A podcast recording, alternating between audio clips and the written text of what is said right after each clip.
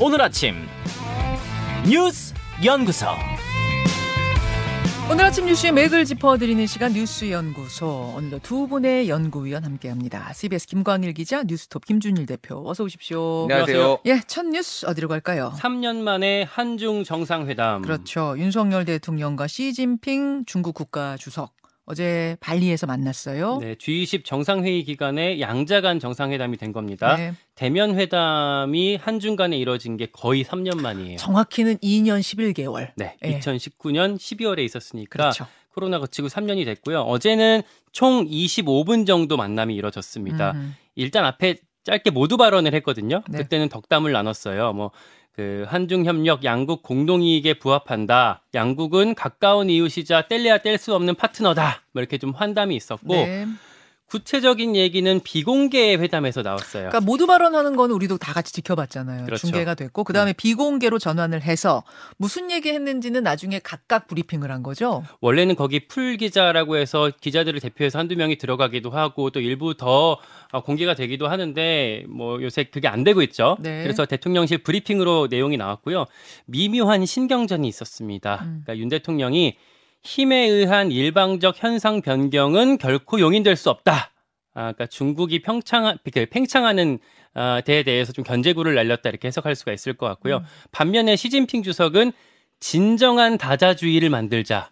요게 이제 미국 견제할 때 하는 말이거든요. 네. 너무 미국 편만 들지 말라. 이걸 우리한테도 좀 아, 뉘앙스로 섞어서 말을 했죠. 음. 중요한 포인트 하나만 좀 보면요.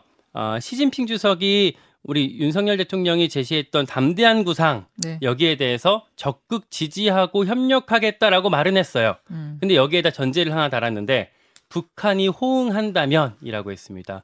그러니까 우리가 좀 중국이 나서 달라라고 했었는데 우리가 먼저 나서지는 않겠다 이런 뜻으로 읽힙니다. 예, 잠시 후에 어, 한국 외대 국제지역대학원의 강준용 교수와 조금 더 자세하게 깊이 있게 들여다보긴 할 텐데 그 전에 김준일 대표가 본 포인트들 짚어볼까요? 각자 하고 싶은 얘기 그냥 했다. 그리고 각자 하고 싶은 얘기 발표했다. 음. 이게 이제 포인트인 것 같아요. 중요한 거는 그겁니다.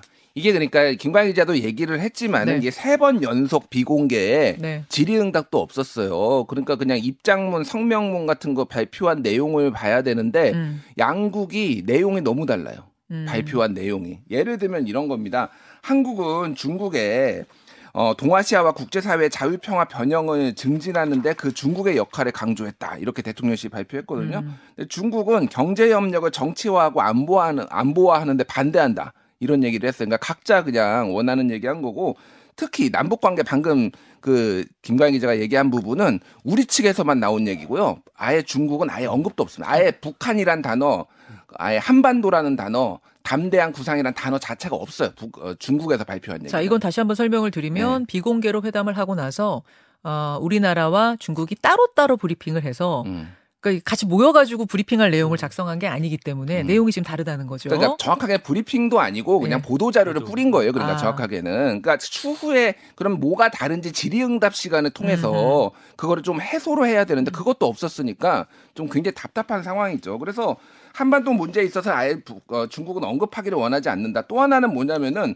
우리 측에서 발표를 한 거는 시진핑 주석이 방한하는 거 그리고 중국에서 윤석열 대통령을 초청했다 이런 얘기를 했거든요. 음. 중국 측에서는 그것도 아예 언급이 없습니다. 코로나 발표하면. 이후에 예. 방안을 뭐 아까 초청을 한다 하니까 시진핑이 음. 가겠다 이렇게 얘기했다는 게 이제 우리 측 발표인데 음. 중국 측에서는 그 내용은 또 뺐어요. 아예 없습니다. 어. 그리고 이제 뭐 사드 얘기나 한한령 뭐 이게 한국에 대한 어떤 뭐 제재 이런 것들은 아예 언급이 안 됐다라고 봐야 될 것 같고 그래서 이제 이번 순방이 끝나고 남은 거 뭐 이제 성과도 분명히 있었죠. 한미일의 어떤 어떤 뭐 어, 공, 동맹이 강화됐다 뭐 이런 것도 있고 이제 논쟁 지정도 있는데 중요한 거는 취재 제한 이거하고 김건희 여사 이게 어떤 성과 순방의 성과를 다 묻어버렸다. 근데 이거는 대통령실이 자초를 했다. 말씀드렸다시피 설명을 해야 되는데 브리핑도 안 하고 질의응답도 안 받고 그냥 음. 내가 뭐 주는 대로 받아 써라 이런 식으로 해버리니까 이게 그러니까 뭐 소위 말하는 자유민주주의 국가의 방식인 이거는 북중러 방식이거든요. 전체주의 국가. 뭐 주성님이 말씀하시면 쓰라 받아 쓰라는 대로 쓰라는 방식으로 해서 이런 식의 이제 어, 문제들이 좀 뭐 많이 두드러지고 있고 그래서 어저께 정우택 국, 어, 국민의힘 국회 부의장이 이제 언론에 나와서도 어 정치는 언론하고 같이 가야 된다라고 해서 지금 대통령실의 이런 음. 기조에 대해서 좀 비판적인 목소리를 좀 보이기도 했습니다. 예. 어, 뭐 그 부분에 대한 비판이 당연히 지금 나오고 있고요. 다만 이제 한중 정상회담은 불발로 거의 다들 생각하고 있었고 음. 심지어 어제 국민의힘의 윤상현 의원 인터뷰를 했는데 외교통이거든요. 윤상현 의원도 어려울 것 같다 이렇게 얘기를 했는데 바로 속보가 나왔어요. 한다고. 그 양국이 양국의 이해관계가 맞았다고 볼 수가 있겠죠. 뭐 네. 우리도 이제 경제 관련해서 중국을 좀 잡을 필요가 있고 중국 입장에서도 어, 한국이 이렇게 계속 미국 쪽으로 더 가까이 가는 거를 막는 모습들을 좀 보일 필요가 있었기 때문에 어, 이렇게 결국 추진되지 않았나 싶습니다. 자, 요 이야기는 일단은 어, 다 불발되는 걸로 알았는데 한중 정상회담이 잡힌 배경은 뭐고 또 거기에서 나온 이야기들 좀 원론적인 이야기가 많아서 그냥 음. 들으면 잘 모르겠어요. 전문가의 해석 잠시 후에 듣겠습니다. 다음으로 가죠. 정진상 14시간 검찰 조사. 예, 민주당 이재명 대표의 최측근 정진상 당대표 정무조정실장. 정 실장이 어제 검찰에 소환돼서 14시간 조사받고 밤 11시에 나왔네요. 네, 오전 9시쯤에 출석을 했고요. 네. 그러니까 어제 올 거라는 건 다 예상이 됐기 때문에 기자들이 중앙지검 로비에 진치고 있었거든요. 근데 거기로 안 들어왔어요. 그러니까 뭐 음. 비공개로 들어간 거고 뭐 보통 이럴 경우에 지하 주차장으로 뭐 들어갔다 이렇게 하기도 하는데 어제는 어떻게 들어갔는지 모르겠지만 아니, 들어가는 것도 카메라에 전혀 안 잡히고 예. 나오는 것도 전혀 안 잡혔던데요. 예, 그러니까 사전에 비공개 소환을 요청했고 그게 검찰이 그걸 이제 수용해 줬다라고 어, 알려지고 있습니다. 그 기자들이 어디서 기다리긴 기다렸는데 네. 그 장소가 아니었던 다른 문으로 나갔다는 물 먹은 거죠. 거죠 어제. 예. 물 먹은 거예요. 어. 그 정진상 실장은 이재명 대표의 이제 최측근이잖아요. 예. 그러니까 어느 정도의 최측근이냐라고 제가 엊그제 그 다른 최- 최측근한테 물어봤어요. 그랬더니 이재명 대표가 거의 하루 종일 모든 걸 나눌 수 있는 유일한 말벗이다. 아, 아. 예. 아, 그러니까 보통 가까운 사람들이랑도 그 정도 상의를 안 하는데 정진상한테는 한다라고 얘기를 하더라고요. 민주당 사람의 평이에요. 예, 민주당 어. 내부에서는 그리고 뭐 문재인 윤건영 정도의 관계다, 복심이다. 그리고 음. 만약에 이재명이 대, 그 대선이 됐다면 전체 인사를 다 정진상이 했을 거다라는 정도로 어. 최측근이고요. 근데 좀 되게 샤이해요. 어, 아, 저도 수, 수줍어해요. 예, 그렇습니다. 내성적. 예. 음. 저도 이제 뭐 이재명 대표 측근이라고 하는 사람들 뭐 성남, 경기도 뭐, 뭐 의원들 다 만, 대부분 만났지만 네. 이분은 한 번도 뭐 만난 적이 없습니다. 어, 발 넓은 김광일 기자도. 그러니까 이분 밥도 거의 이제 혼자 먹는다고 하더라고요. 음. 그 정도로 이제 뭐 얼굴 없는 오른 오른팔 이렇게 불리고 있고요. 예. 검찰이 이제 이 정진상한테는 아주 칼을 갈고 있다 이렇게 볼 수가 있겠습니다. 음. 최근에 그두 개가 나왔는데 유동규 이제 갖고 왔거든요. 유동규 공소장 그리고 정진상 압생 영장이 있었, 있었는데 예, 예. 두 개를 뽑아왔어요. 요게 유동규 공소장 이게 정진상 압생 영장인데 압수수색 영장이 이렇게 훨씬 두껍습니다. 자, 뭐 이- 한번 자 이쪽으로 예, 예, 한번 예. 보여주세요. 유튜버 레인보우로 보실 수 있는 분들만 두께만 보여드릴게요. 압수수색 영장이 한 30쪽 분량이 두 돼요. 배는 되는 것 같은데 언뜻 봐도 세, 그렇습니다. 세 배는 되는 것 같아요. 영장이 이렇게 보통 길지 않은데 그만큼 지금 검찰이 칼을 갈았다라고 볼 수가 있겠고 음. 구속영장을 정진상 바로 칠 거다 이런 얘기들도 흘러 나오고 있어요. 근데 그렇게 내면 네. 이제 바로 이게 전국의 핵이 될 거다 이런 이제 평들이 나오고 있습니다. 예. 김준일 대표. 예. 일단 김용 민주연구원 부원장하고 다른 점이 있다라면은 네. 김용 부원장은 침묵, 묵비권 행사. 진술 거부권. 예, 예. 묵비권 계속 썼다는 거잖아요. 지금도. 그런, 데 지금 정진상 실장은 어, 14시간 이제 정진상 실장 측에 이제 이 언론에 알려진 바 아, 어, 알린 바에 따르면은 적극적으로 14시간 동안 하나하나 조목조목 다 반박했다는 어, 거예요. 완전 다르네요. 예, 저 30페이지에 들어가 있는 압수수색 영장이 이례적이기도 한데 그만큼 내용이 많은 거잖아요. 뭐가 들어가 있는 게 많은 거잖아요. 음. 그 내용들이 다 허구고 뭐 창작에 의해서 그 지금 들어간 것이다라는 것들을 반박을 했다? 반박을 했어요. 아, 특히 이제 저 30장에 들어가 있는 것 중에 예.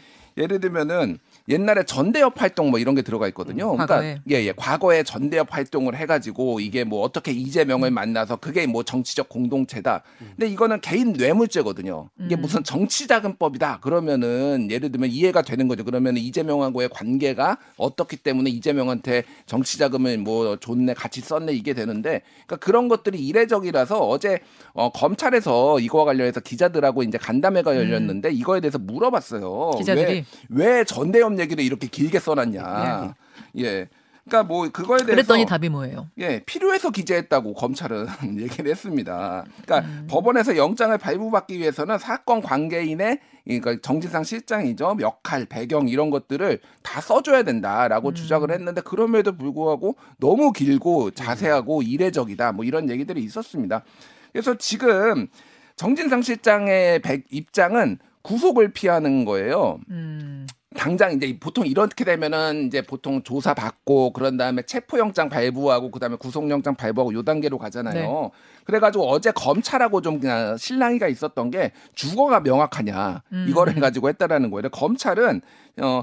그 정진상 사- 어, 실장의 사무실에 네. 간이 침대하고 이불이 있으니까 이거 주거지가 명확하지 않다라고 어. 밑밥을 좀 깐 거예요. 주거지가 그러니까 주- 명확하지 않으면은 보통 구속영장이 나오니까. 근데 정 실장 측은 업무나 출정이 많아서 그런 거지 이게 주거지가 불명확한 게 아니다라고 하면서 지금 그런 긴장 관계가 좀 자, 있었습니다. 그러니까 요 다음 지켜볼 부분 쟁점은 구속이 되느냐 안 되느냐 음. 그 부분이 될 거란 말씀. 제가 최근에 만났던 국민의힘 의원이 그런 얘기를 하더라고요. 그러니까 이게 아, 정진상이 구속될 가능성이 크고 그렇기 때문에 이게 전국에 핵이 되고 그러면 다음 주쯤 되면 음. 이태원 헬로윈 참사 국정조사 이슈도 시들해질 거다 라고 어. 얘기를 하던데 이제 이건 물론 이제 국민의힘 일, 일각의 이제 희망 사항일 텐데 그만큼 이제 이제 자중 질환을 기대하는 그 분위기가 국민의힘 안에 있고요. 다만 민주당 안에서는 어, 어떤 친문 그룹, 뭐 비명 그룹 어, 국민의힘이 기대하는 것만큼 그렇게 막 반발이 나오고 그런 상황은 아직은 아닙니다. 이게 어떤 물증이 있는 상황이 나온 상황이 아니기 때문에 조금 음. 조심스러워하는 분위기들이 읽히고 있습니다. 알겠습니다. 이 이야기 오늘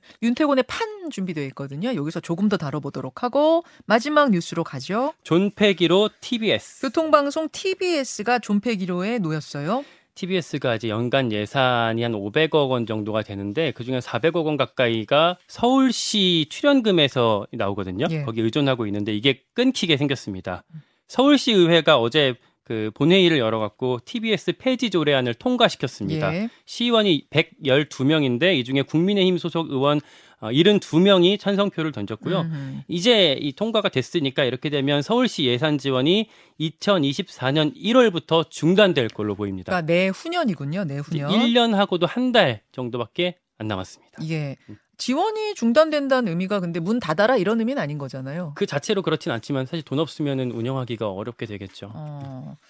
자, 김준일 대표. 예. 어, 어떻게 보세요? 그러니까 TBS가 조금 이제 여러 가지 맥락들이 있어요. 하나는 이게 재단으로 독립을 했습니다. 그러니까 음. 재단으로 독립을 하면 일반적으로 재원도 독립적으로 마련을 해야 되는데 TBS는 상업 광고도 어렵고 뭐 어, 지금 뭐 안 되고 있어요. 그러니까 법으로 안 되고 있어요. 음. 뭐 기타 등등 여러 가지 문제로 서울시한테 돈은 계속 받으면서 아. 또 재단이다라고 얘기를 하니까 그러면은 너희들 나가서 독립해서 니들이 돈 벌어라는 게 이제 국민의힘 서울시 의회의 입장이에요. 그러니까 박원순 시장 때 미디어 재단으로 독립을 시켜 줬어요. 음. 근데 지원은 계속 받고 있는 그런 형태였다는 거군요. 그렇죠. 그래서 어. 이제 TBS 입장은 그러니까 지금 어떻게 한 해에 갑자기 되냐. 예. 그 전체 예산의 70% 이상을 그동안 서울시로부터 바- 받아왔는데 순차적으로 하겠다. 시간을 좀 더 줘라라는 게 이게 그동안 TBS 음. 입장이었는데 안 돼. 2024년부터 못 줘라는 게 서울시 의회의 입장, 그 국민의힘이 이제 입장이고 그러니까 중요한 거는 거기에 이제 김어준의 뉴스공장이 음. 이제 배경이 있는 거죠. 그래서 공식적으로는 이게 문제가 생기니까 서울시 의- 국민의힘 서울시 의회에서도 이거 뭐 김어준의 뉴스공장 때문 아니다라고 하지만은 모두가 다 아는 뭐 사실이죠. 그거에 대해서 불편해하고 굉장히 이제 공격적으로 이제 뭐 논평을 해왔고 어제 권성동 의원 같은 경우에도 김어준의 향 정신성 방송 뭐 이런 얘기를 했으니까 마약 같은 방송이다 이게 음. 뭐 굉장히 좀 문제가 많다. TBS 지원 중단 환영한다 이런 논평도 냈어요. 예. 그래서 김어준에 대해서는 씨에 대해서는 뭐 여러 가지 평가가 있는데 중요한 거는 어쨌든 편향성 문제도 있지만은 음모론을 너무 방송에서 대놓고 많이 얘기해가지고 이 부분에 있어서는 분명히 시정이 있어야 되는데 그거에 대해서 반복된 거에 대해서 좀 TBS도 귀책 사유가 있다라는 얘기도 있지만 그런다고 그러면은 그 방송사를 그럼 폐, 폐쇄해버려 그런다고 아무리 그런다고 그럼 그 프로그램의 문제를 개선해야지 뭐 이런 주장도 있어요. 그래서 예. TBS는 지금 법적 대응을 일단 한다고 합니다. 음. 이 조례안에 대해서 이게 문제가 있는지 여부를 법적 대응을 하고 그리고 서울시 같은 경우에는 상업 광고 허용 등 TBS 재정 자립 방안 모색을 지원한다는 방침인데 그거는 좀 향후 좀 지켜봐야 될 것 같아요. 자, 여기까지 말씀을 드리고 있는 순간 속보가 하나 들어왔습니다. 폴란드에 폴란드에 러시아 미사일로 추정되는 미사일이 떨어져서 두 명이 사망했다. 근데 이제 아, 폴란드라고 하면은 이게 EU, 나토 회원국이에요. 여기에 영토에 떨어진 미사일이기 때문에 이게 상황이 좀 커질 것 같습니다. 나토군이 개입할 가능성이 있어요. 그럼 지금 러시아 우크라이나전이 나토 대 러시아의 전으로 확전이 되면 상당히 이게 상황이 더 복잡해지는 상황이어서 이 속보를 좀 전하고요. 더 소식 들어오면 저희가 알려드리죠. 두 분 수고하셨습니다. 고맙습니다. 김현정의 뉴스쇼는 시청자 여러분의 참여를 기다립니다. 구독과 좋아요, 댓글 잊지 않으셨죠? 알림 설정을 해두시면 평일 아침 7시 20분 실시간 라이브도 참여하실 수 있습니다.